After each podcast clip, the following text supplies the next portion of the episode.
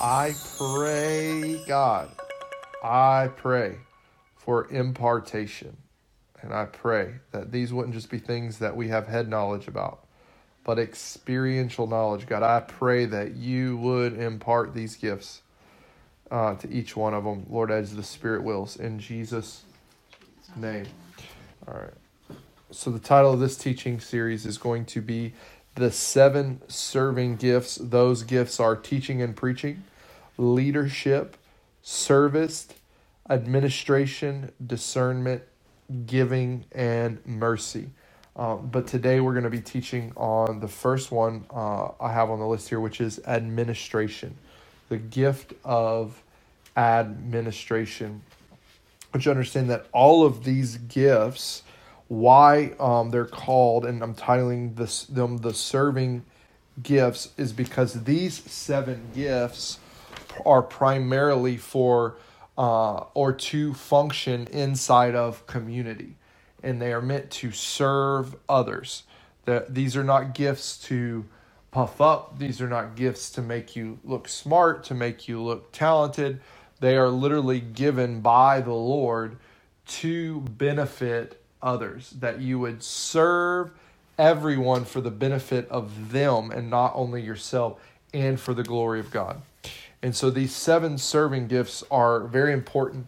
And we're and, and we're going to be going over really specifically how they operate within the context of the community, um, how we see them operate within our community, our doctrine on it, if you will, um, and two, how you can identify them, what they are, what they are not, um, uh, how we should respond to them, um, and again, we're going to also be showing you where they're at in Scripture. So I'm going to be showing you how they manifested in the early church um, and, and really get down into the Greek meaning of what the words are. And so that we can, one, um, better understand God's structure. How many of you know, like, we totally are against the spirit of religion? Um, like, we totally want the Holy Spirit to flow. But God is a God of order. And God does have a structure.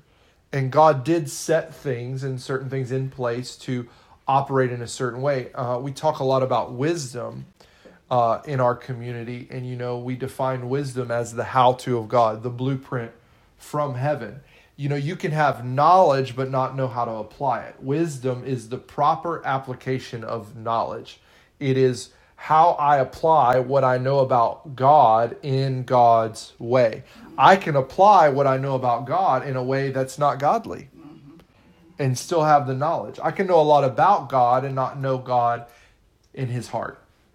And so um, he does have a way that he does things, and that's really what we're looking for here in the seven serving gifts is understanding God's heart in them and how they function within the body and so that we can better come in line with um, the way that the Lord would have us love each other, serve each other, to serve this uh, at this new location uh, we're moving to soon, and and the people that God will bring in.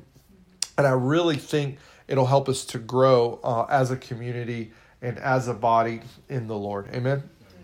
Amen. So um, our scripture for the seven serving gifts, uh, the entire teaching is going to be our, our core scripture is going to be first, or our key scripture, sorry, First Corinthians chapter 1, verse 4 through 8. And it says this I thank my God always concerning you for the grace of God which was given to you by Christ Jesus. Now we know grace has multiple definitions. It means the unmerited favor of God. It means that you got what you didn't deserve, but it also means a divine ability. It's something that you could not have unless God gave it to you, right? It's by the grace of God that we live holy, right? Why? We've been un, it's it's his unmerited favor that he deemed us holy, but it's his divine ability that he gives us to live holy. It's his power working in us, not our power alone. So so it's very important that we um, take note here of what Paul's saying to the Corinthians. I thank my God always concerning you for the grace of God which was given to you. That's the context of what he's saying. The grace that's been given to you by Christ Jesus that you were enriched in everything by him. So you were made full by him. You were enriched by him, by Christ. In all utterance, speaking, and knowledge, even as the testimony of Christ was confirmed in you. What is that? That the gospel was made evident in that you were saved. You know, the testimony of Jesus and what he did, and that he saved you, and that he washed you, and that he cleansed you, and that he filled you, it was made evident in you.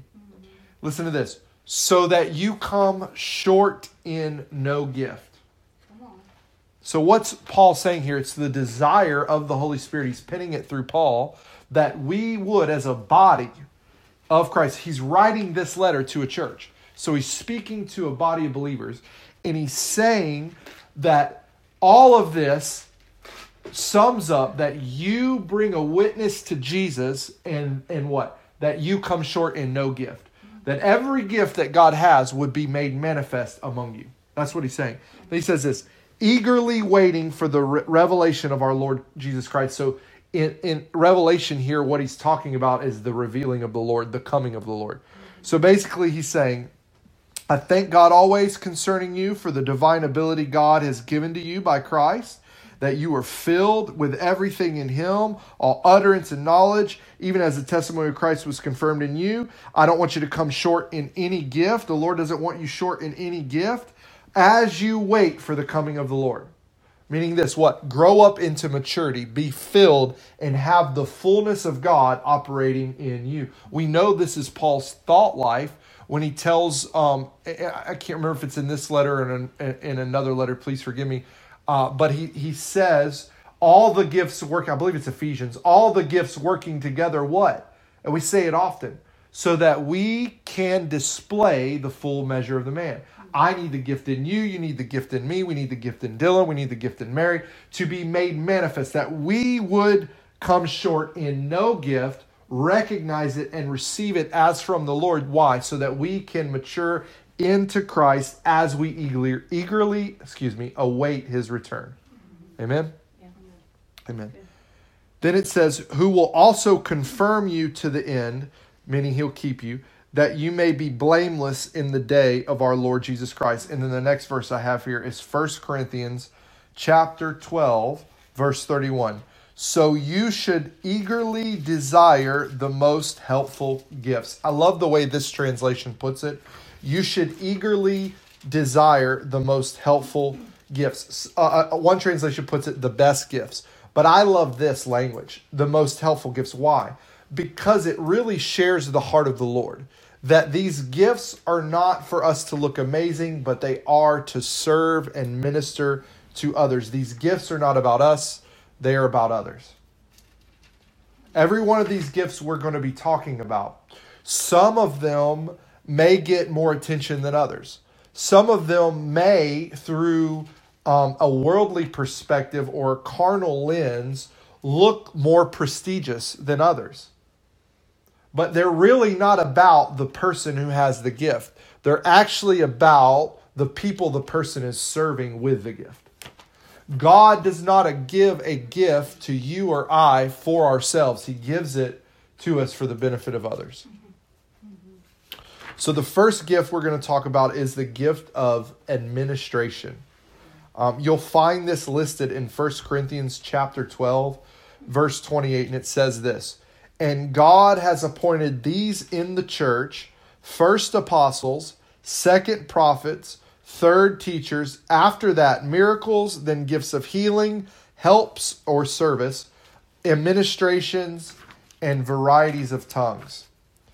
It's very interesting the way this is worded because he mentions apostle, prophet, teacher, and we know, um, I believe it's in Ephesians, he says apostle, prophet, evangelist, pastor, and teacher, which tells me that if there's a separation, bless you, if there's a separation of uh, of the office offices of apostle, prophet, and teacher in the gift of administration, that you can actually be an apostle, a prophet, an evangelist, a pastor, a teacher, and not have the gift of administration. What do you mean? Well, I, I've seen it happen. I've seen some of the most anointed, appointed, gifted evangelists absolutely not be called to operate in any level of administration that when they touch it, there's just not a grace and an oil for it. And instead, there's somebody else who's there to operate in that gift of administration and serve and assist the call on their life and help benefit. And they need each other, and it brings a fuller picture. Does that make sense? I'm sure if many of you now, as we're talking about it, times have run through your mind where you've probably seen that. All right. So, so what is the gift of administration? Let, let's define it. Oh, actually, I want to point this out too. You can have the gift of administration and not be an apostle, prophet, evangelist, pastor, or teacher. There makes a distinction. Often, especially with the apostolic, you will see uh, most all most often the apostolic is married to the, the gift of administration. They are really commingled together, and we're going to get into that uh, most often. Uh, again, not always as Scripture um, defines them and separates them here for a reason.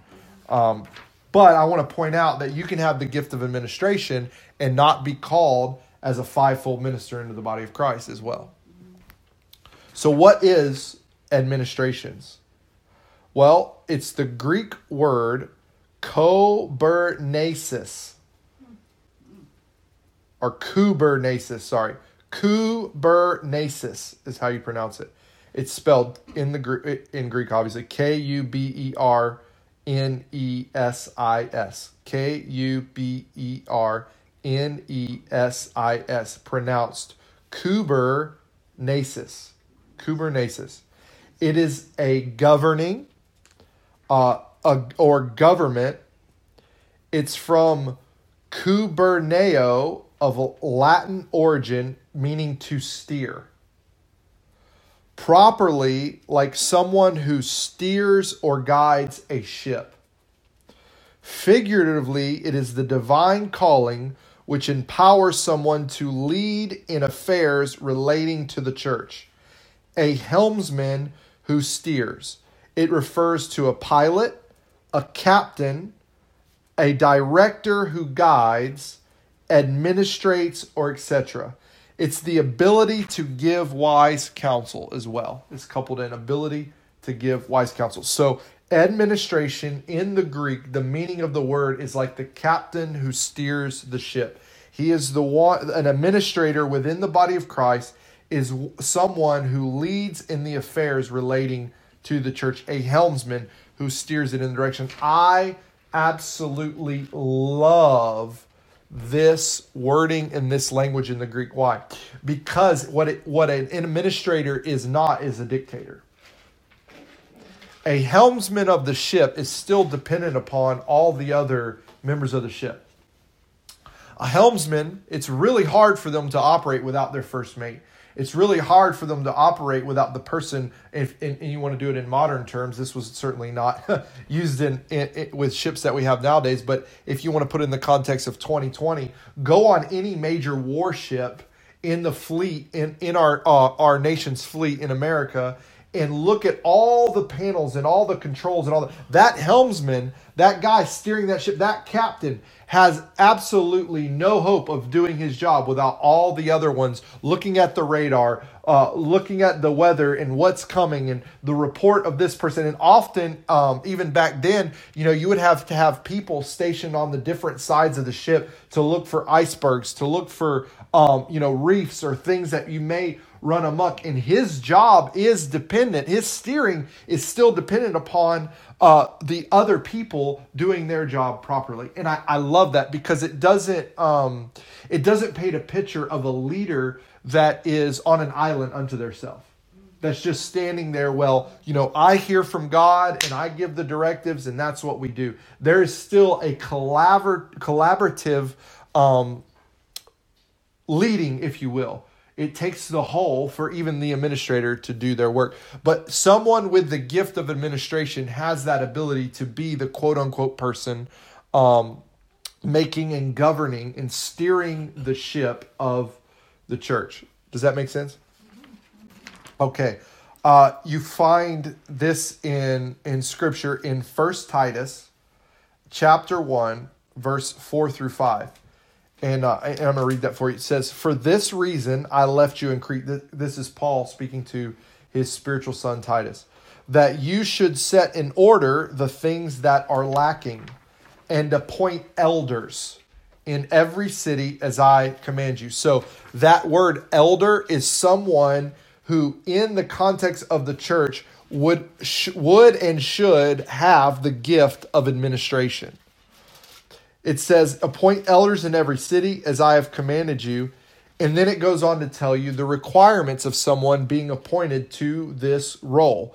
They sh- um, if a man is blameless, the husband of one wife. Why did he say the husband of one wife? We said the husband of one wife because, and this this scripture is often taken out of context um, because people have, you know, whether before they got born again, they were married and they got divorced, or maybe they were even they were even married in the church and they had a spouse that that committed adultery, and according to Scripture, they got a divorce um, according to what's lawful in Scripture. Um, many have tried to use this scripture to disqualify people from being elected elders because of that. But actually, what Paul is speaking to here is that people that that that he's speaking to, they would have multiple wives. And so, if you got born again in this culture, so say we come, we we we travel to a nation and they have uh, multiple.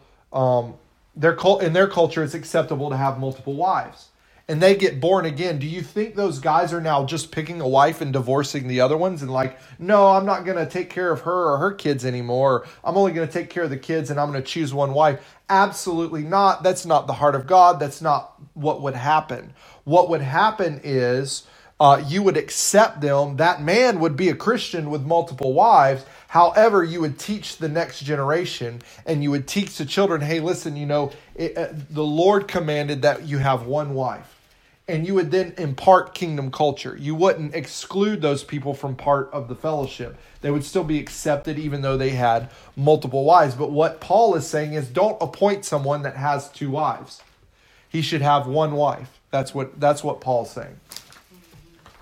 Uh, I just want to I want to make that clear. Obviously, if people are just getting divorced because of irreconcilable differences and this and that, you know that's an entirely different story. Uh, love you. But I just wanted to, uh, you know, kind of kind of remove and disempower that twisting of scripture while while we're here. Um, then it goes on to say, the husband of one wife having faithful children, not accused of dispensation or insubordination. So they are uh, they are not rebellious. They are not disrespectful to leadership. That's to be insubordinate. How many of you've ever, um, you know, seen someone be disrespectful or insubordinate to their supervisor? Insubordination is like this um, someone who has every right and authority to give a directive and they someone just refuses. And again, we're not talking about like an ungodly or directive. We're talking about, you know, this is, hey, can you pick this up? And the board's like, I ain't doing that. Get out of here. That would be insubordination. Um, for an overseer must be blameless as a steward of God, not self willed, not quick tempered, not given to wine, not violent, not greedy for money, but hospitable, a lover of what is good. What does hospitable mean? It means you don't get mad when people show up at your house.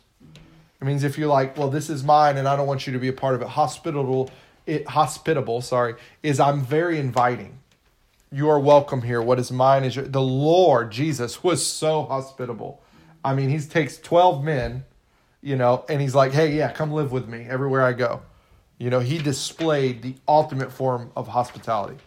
Everything he had is yours, you know? That'd be hard. Yeah. All the time. All the time. But no one was more hospitable than Jesus, or is more hospitable Even than Jesus Jesus. went off by himself occasionally. Yes, he did. Right. Yes, he did. He did. Yeah, for recharge. That's called. That's called balance.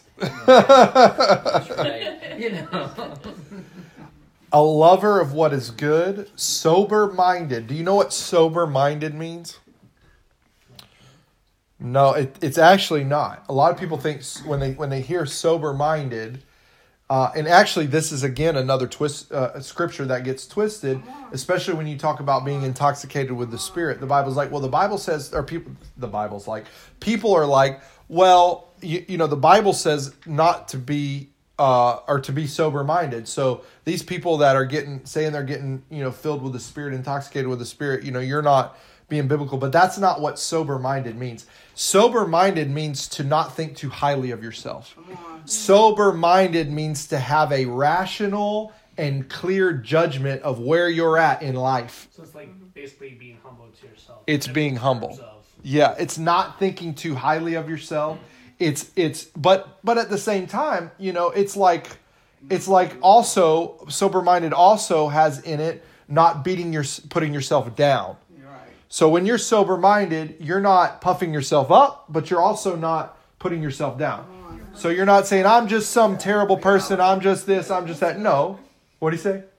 Reality. It's reality. Sober mindedness is living in Yeah. reality. Knowing your knowing your own worth.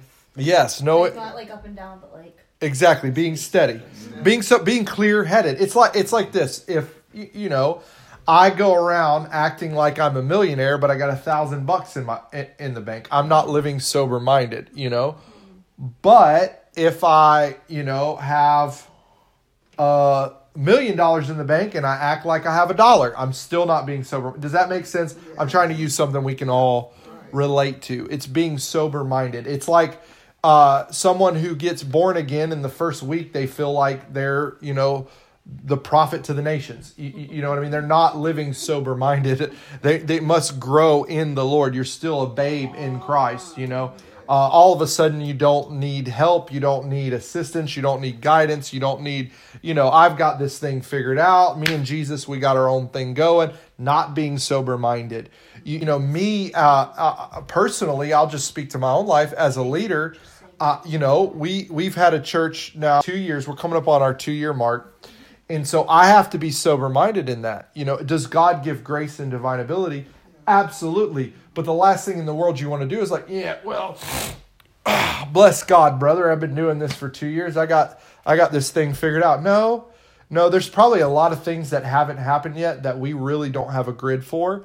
And there's just some things in life that, you know, you're you're not prepared for them until they happen. You know, you won't know like like you could be as prepared as you want to for children, but but when that baby comes, everything changes. You know, everything changes. We could be prepared as we want to for this building that's coming. But when we get in there, there's probably going to be some things that we're going to have to navigate that we don't see coming. But being sober minded allows you to be aware of that and hear God clearly for that situation. Someone who's not sober minded, they'll get so puffed up and so caught up and think they got it all figured out that it actually pigeonholes their ability to hear from the Lord. This is why Paul's saying they must be sober minded. Just, they have to be just, holy, self controlled. Self controlled, so key. Holding fast to the faithful word as he has been taught, that he may be able, by sound doctrine, both to exhort and convict those who contradict it. So, an overseer, a, a one who is an administrator within the body of Christ, one who pilots and steers, must have the ability to uh, and an understanding of sound doctrine and the ability to exhort and convict those who would contradict sound doctrine. We're talking about the six foundational doctrines of Christianity that we went through uh, before. So I want to show you a um, an example of these elders and those operating in um, the gift of administrations in the in the in the Bible and in the context of the early church. And so we're going to be in Acts chapter 15 and it's going to be verses 1 through 24. Acts 15 verses 1 through 24. And a certain man came down from Judea and taught the brethren, unless you are circumcised according to the custom of Moses, you cannot be saved. Therefore, when Paul and Barnabas had no small dissension and dispute with them, they determined that Paul and Barnabas and certain others of them should go up to Jerusalem to the apostles and elders about this question. I love this. Uh, you know why I love this? Because, man, this is the apostle Paul. You want to talk about somebody writing to Titus, telling them to be sober minded. You want to talk about somebody operating in a sober mind? This is the Apostle Paul, y'all. You know, penned one third of your New Testament. Waited two years to stand before Nero. Yeah, man. Come on. Under house arrest. in shackles and chains for the gospel and and and is the one sent to the gentiles and has the really does have the authority to say hey this ain't for the gentiles. But what does he do what does he do? He operates being sober minded mm-hmm. and he goes to seek count he goes to those who are in, in authority. And he doesn't take it upon himself. Listen to what it does. He goes to the apostles and the elders about this question. So being sent on their way by the church they passed through phoenicia and samaria describing the conversation of the gentiles and they caused great joy to all the brethren and when they had come to jerusalem they were received by the church and the apostles and the elders and they reported all the things that god had done with them but some of the sect of the Pharisees who believed rose up. So they were believing Pharisees, they followed Jesus, rose up saying, It is necessary to circumcise them and to command them to keep the law of Moses. Mm. Now the apostles and elders came together to consider this matter. The apostles, and I love that there's a distinction. There's a distinction here. The apostles and the elders. Elders being those who have the gift of administration, have met the qualifications that Paul lists in Titus, and are serving alongside the apostles. It says the apostles and the elders came together to consider this matter. I love this because still, even in this, you don't see it's not just the apostles. When it says the apostles in this, it's talking about the original 12. Well, 11, because Judas is gone, and then Matthias is added. So it's the original 11 and Matthias. It's talking about the these apostles that walked with Jesus. And they don't even decide, they don't even try to do this matter on their own. Mm-hmm. But they recognize the administrative gift in others and they bring them into the conversation. One of the first major disputes in the church. And they're not operating as dictators, but those who have been empowered and equipped to steer the church. And they come together to consider this matter. And when there had been much dispute, so so they were not in agreement. Peter rose up. Peter rose up and said to them, Men and brethren, you know that a good while ago God chose among us that by my mouth the Gentiles should hear the word of the gospel and believe. He's speaking to when he went to Cornelius's house and the Holy Spirit fell. He said, So God, who knows the heart, acknowledged them by giving them the Holy Spirit, just as he did to us. Basically, the Holy Spirit fall, f- falling on them was evidence of God's acceptance of them. Uh, and made no distinction between us and them, purifying their hearts by faith. Now, therefore, why do you test God by putting a yoke on the neck of the disciples, which neither our fathers nor we were able to bear? But we believe that through the grace of the Lord Jesus Christ we shall be saved in the same manner as they.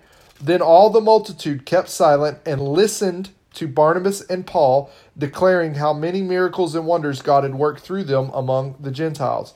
And after they had become silent, James, this is the brother of Jesus, James answered, saying, Men and brethren, listen to me. Simon has declared how God at the first visited the Gentiles to take out of them a people for his name.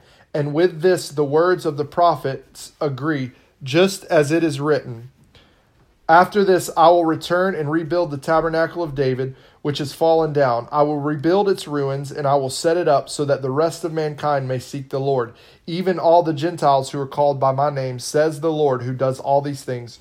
Known to God from eternity are all his works. Therefore, I judge that we should not trouble those from among the Gentiles who are turning to God, but that we write to them to abstain from things polluted by idols, from sexual immorality, from things strangled, and from blood. For Moses has had throughout many generations those who preach him in every city, being read in the synagogues every Sabbath. Then it please listen to this. Then it pleased the apostles and elders with the whole church to send chosen men of their own company to Antioch with Paul and Barnabas, namely Judas, who was also named Barsabas, and Silas, leading men among the brethren. They wrote this letter by the by them, the apostles, the elders, and the brethren. I, I love that because they're very inclusive here. They're not like, yeah, Peter said. You notice that? To the brethren who are of the Gentiles in Antioch, Syria, and Cilicia, greetings.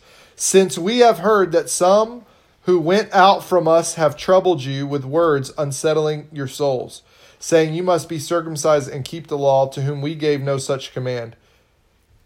It seemed good to us, being assembled with one accord, to send chosen men to you with our beloved Barnabas and Paul, men who have risked their lives for the name of our Lord Jesus Christ. We have therefore sent Judas and Silas, who will also report the same things f- by word of mouth. Listen to this. For it seemed good to the Holy Spirit and to us. What does that mean? That means that it made sense logically to them and it did not grieve the Spirit.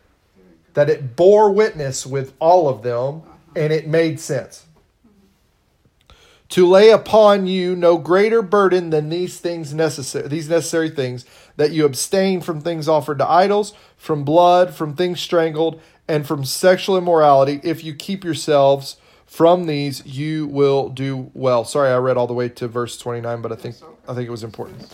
So what what i want you to see here is that that gift of administration does carry the weight and authority to to hear heaven and to decree a thing on how it should be done in the church.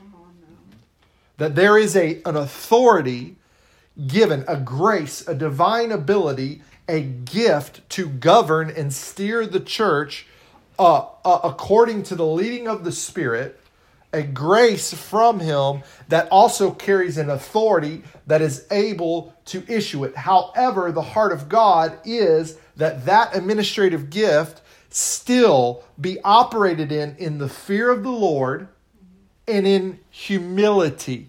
This letter is bathed in humility. They did not pin this letter and say, "Yeah, Peter stood up." And really this is all Peter and Peter gets the credit and Peter needs this, Peter needs that. That's that's not what it says here. Even though Peter did say and so did James. But you don't see it mentioning either one by name. What you see is apostles, the elders, and the brethren. And the brethren. So it's interesting because there is an, a, dis, a distinction in authority apostles, elders, and brethren. There's a distinction in authority here that has to be recognized as well. But in that, there is a humility from the leaders, from the administrators, from those steering the ship, which I think is super important. And sometimes when we talk about submission to leadership and we talk about authority in the in the church and spiritual authority, which are very real things, in, in, in all throughout the, the Bible, from Genesis to Revelations, there is uh, men and women of God in authority, and they are to be honored and respected. And we'll talk about that in a minute. But that does not remove them uh, or give them the right to not operate in those roles in the character and nature of God, having the wisdom of God and operating in the way the Lord would have. The Lord directly rebuked the apostles and said, You are not to be like the Gentiles, lording it over each other. But the greatest of you should be the least of you. The greatest of you is the servant of all, because not even me, the spotless, uh, uh, blemishless Lamb of God, came here to be served, but to serve and lay my life down as a ransom to me. That's Jesus. That's the God we serve. And that's the model of leadership and should be should be the standard in the church. Unfortunately, many have taken titles and and and lorded it over people and taken the some truth in scripture about spiritual authority and honor and the honor due authority and they have twisted it and manipulated it and and taken it upon themselves and demanded honor and um and really almost uh become like this quote unquote special class amongst the believers. But I just in everything I just read, I just don't see that kind of behavior from from the elders uh, or, or the apostles. You see a maturity. Like Peter doesn't need to convince you that he he's in a was one of the original. he doesn't like like he doesn't have to convince you that he has the authority. He just talks. And of course this is Peter and you know they, I'm sure they remember Ananias and Sapphira but uh you, you know this is that's that's a really real thing we're not going to go in today to today. But um but does this make sense? Do you see the maturity in the character and why in Titus all those things are needed? Because take somebody that don't meet the qualifications in Titus and throw them into one of these positions, and it don't happen like this. And, and I, I've just seen it. Um, so I really want us to understand, uh, within the context of community in the body of Christ, the operation of the gift of administration, both the weight it carries, the authority it does have for decision making. Like they literally penned a decree and sent it out saying, yeah, these are commands from the Holy Spirit in us. And they have the authority. Like, hey, as for us, these are the things we're not going to do. We are not going to uh, partake with things offered to idols, uh, from blood, from things strangled, and we're going to keep ourselves from sexual immorality. They have the authority to do that. So, an administrator, somebody with administrative gift, an elder, a leader in the body of Christ, the person at the helm or persons at the helm of the ship, of the community, has the authority to say things like that, to say, hey, listen, in our community, sexual morality is not accepted. And Paul does that. You read it in Paul's letters. He, he did it. He did it well. But also, Paul does it with grace in the redemptive nature of God. And so we don't want to we don't want to lean either way, you know? We don't want to throw out spiritual authority in in honor and and just throw it out because, you know, it's been a misused and abused. But what we also don't want to do is allow it to uh, people to operate in a way that does misuse and abuse. We need to find the wisdom in the heart of God. Amen. Yeah. Amen. Logic Yeah. and and what seems logical, and as long as it doesn't grieve the Holy Spirit. Yeah. The trouble with logic is is that if you talk to yourself enough about it, you can use logic to justify just about anything. Yeah. Say it You again. can't. So if you've convinced yourself that it seems logical, but it grieves the Holy Spirit, that's Yeah. not the course of action Yeah. you want to take. And there's sometimes that the Holy Spirit is leading you into something that absolutely does not seem logical. And ultimately the rule of thumb is obey the the Spirit. Um yeah, that that's That's good. wonderful. Uh let's so so what is the role then again of this administrator? It's to organize. We see that they organized. What do they do? They organize the other leaders, the other brethren, the other body. It's to raise people up. What did they do? They sent out Paul and Barnabas. They sent out Silas and Barsabas, right? They sent them to them. So they organized, they raised up, they put in place. That is one of the roles of an administrator to put in place, to like put in a socket. You, you, you know what I'm saying? Like I can have all the tools in the world, but they and they they're not using their right place and their right function. They ain't doing nothing. You know, if I take um, a ratchet and put it in the hand of somebody that's trying to weld, are they going to get much done? No. If I take a welder and put it in the hand of a car mechanic who's trying to turn a bolt, nothing's getting done. Things have to be put in their proper order, and part of the grace on an administrator is to see those working parts and set them in the right place. And and the, again, carrying the authority to be able to say that and place that. Does that make sense? And then uh, they are able to impart. We see that later with Paul talking about imparting spiritual gifts. They're able to impart grace and and, and things like that. Um, that comes through the Holy. It's all by the Spirit. It has nothing really to do with with the person. It's all by the Spirit. And to steer the ship. Again, we see them. They're they're they're directing a course of the church here. How do we know that? This argument arose amongst them. Hey, y'all need to be circumcised and follow the law. They're like, well, let's go pray about it. Take a sit. Let's let's hear from the Lord, and then they come back and make a decree with every right and authority to make that decree and to steer the ship of the church in that direction. That hey, these are the things we're saying as of right now. You need to stay away from. If you do this, you'll do well. They had the authority in place to do that, and the grace from God and the gift of administration in order to do that. Uh, and they rely, a ministry I have here as a side note, administrators rely heavily on the gift of wisdom, the how to of God. Why? Because again, they can have all the knowledge in the world, but no wisdom, you're not doing it in God's way. And we just see a beautiful picture here in the in Acts chapter 15 of the the administ- those with the gift of administration operating in the body of Christ in wisdom and the heart of God. It's just I mean, this is a major conflict, you know? You're talking about old covenant and new covenant here. And they just do it with so much grace. They make room for people that disagree.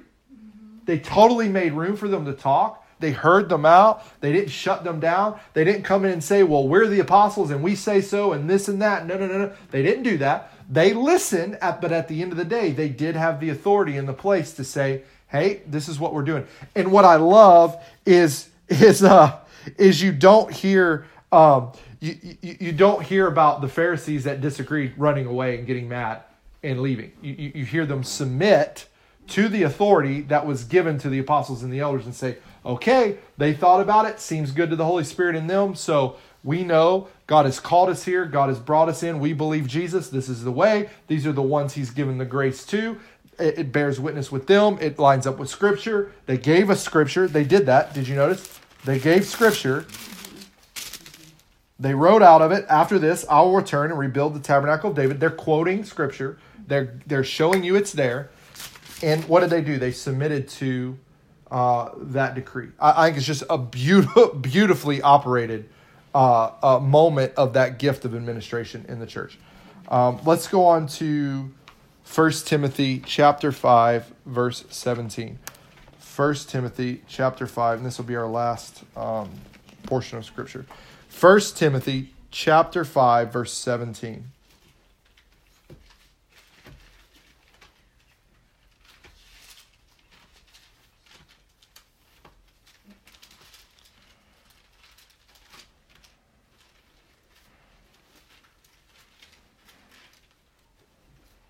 Okay. So again, here's Paul laying it out for us. I love Paul. He didn't pull very many punches, you know, but he was a master at cracking you in the head with a two by four and making you feel like you were kissed. You know, he just was a master about it. It says this let the elders who rule, so govern, so steer, so lead the ship. So those with the gift of administration. Let the elders who rule well, which is important. That well is there. Because how many of you know you can rule and then you can rule well and you can rule unwell? You can administer well and unwell. That goes back to that heart and nature of God and wisdom. Be counted worthy of double honor. This is the part we don't want to neglect even though this has been misused and abused, it just has. Well, you owe me honor. Listen, you should that should never come out of a person. Again, I just don't see Peter demanding honor. Matter of fact, I just see the Holy Spirit back him. I just see like all he had to do was say, "Yeah, you lied to the Holy Ghost." Like, you know. Anyway, not going to go on that, but but um Let the elders who rule well be counted worthy of double honor, especially those who labor in the word and doctrine, especially those who preach and teach. So there's even a, um, so it's saying show double honor to those who administer, but especially those who administer and preach and teach. So there's even another distinction here, which I love because it means you can be an elder, an administrator in the church, and a, a, a one who steers a community, and not be a preacher and teacher. That's super freeing. That's, I'm good. I'm good. That's super free. Mhm. But you can be an elder and administrator in the church and be a, a preacher and teacher. And it says, give double honor to the elders, the preacher, and teacher, and then especially those who preach and teach.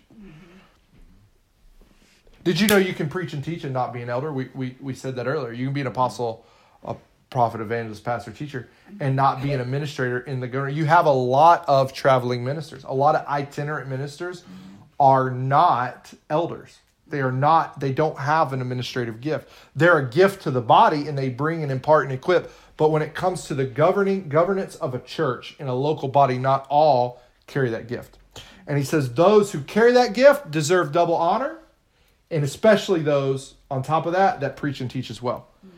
For the scripture says, You shall not muzzle an ox while it treads out the grain, and the labor is worthy mm-hmm. of his wages. Mm-hmm. Do not receive an accusation against an elder except from two or three witnesses. Those who are sinning rebuke in the presence of all, that the uh, rest may also may fear. I charge you there before God and the Lord Jesus Christ and the elect angels. That's some interesting language.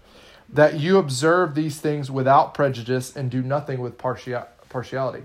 So he's showing you both that you honor, you honor without partiality those who who govern the church, who steer the church, especially those who preach and teach. He said, "Hey, but don't forget, they're held to that standard I wrote in Titus."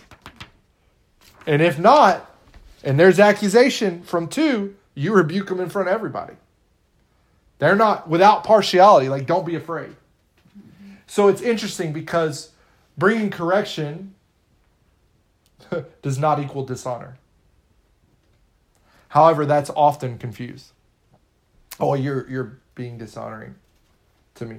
No, dishonor is a real deal. How you talk to somebody, how you deal with some, you know, it, it, it people. It's a real being disrespectful. It, it's a very big, real thing. Um, and honor is huge in the kingdom. We're not going to teach on honor tonight. It's a very big deal. Uh, but correction and and uh, does not equal dishonor. It, it has a lot more to do, uh, not necessarily with what you're doing, but how you're doing it. Does that make sense? It goes back to again hitting over the head with a two by four and feeling like you kissed somebody. Um, they're making them feel like you they kissed you. Sorry. Uh, I have the the there's a footnote for this particular verse, and it says elders who govern and feed the church are to be given the double honor of office and a suitable salary.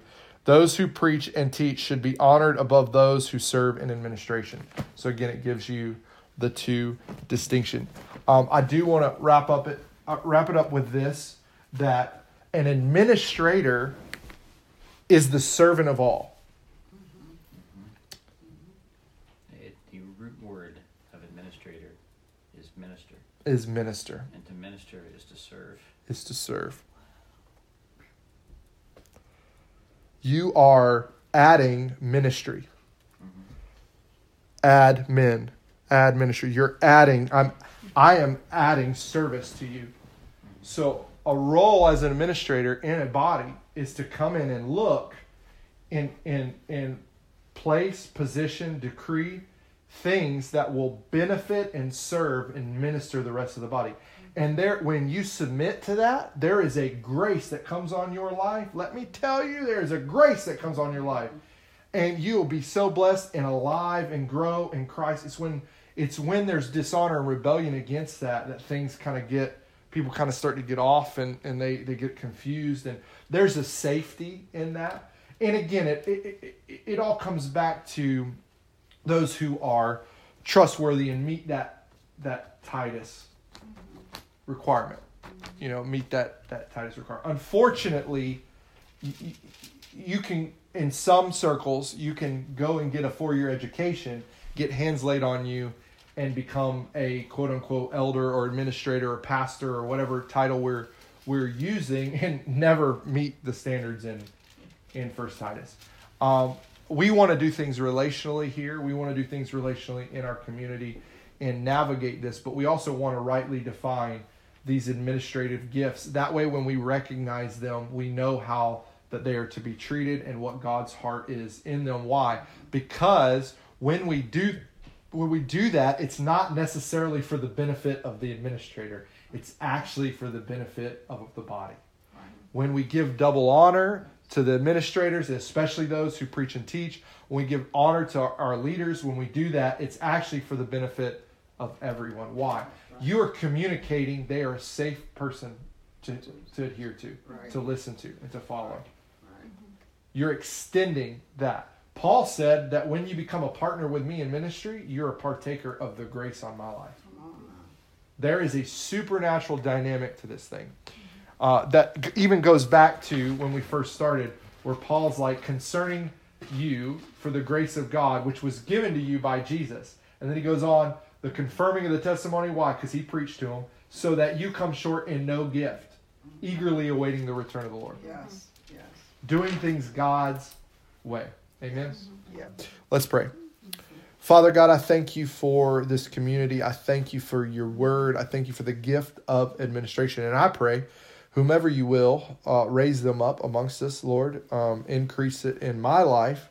Uh, help us to understand double honor and uh, help us to understand um, your way, Lord, in wisdom and understand the setting in place, Lord, in, in your structure of your kingdom. God, I pray in Jesus' matchless and mighty name, fill with the Spirit. Holy Ghost, come. Raise up the administrators.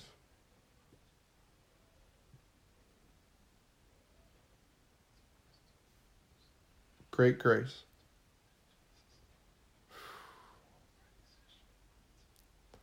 Helalamasande. Ah, the wisdom of God, man. Like, may may as the sons of Issachar were known for discerning the seasons and times, may the encounter be known for the level of wisdom the people walk in. God, I pray. Seek wisdom above all. You said. May we guard our hearts and seek your wisdom. In Jesus' name. Amen.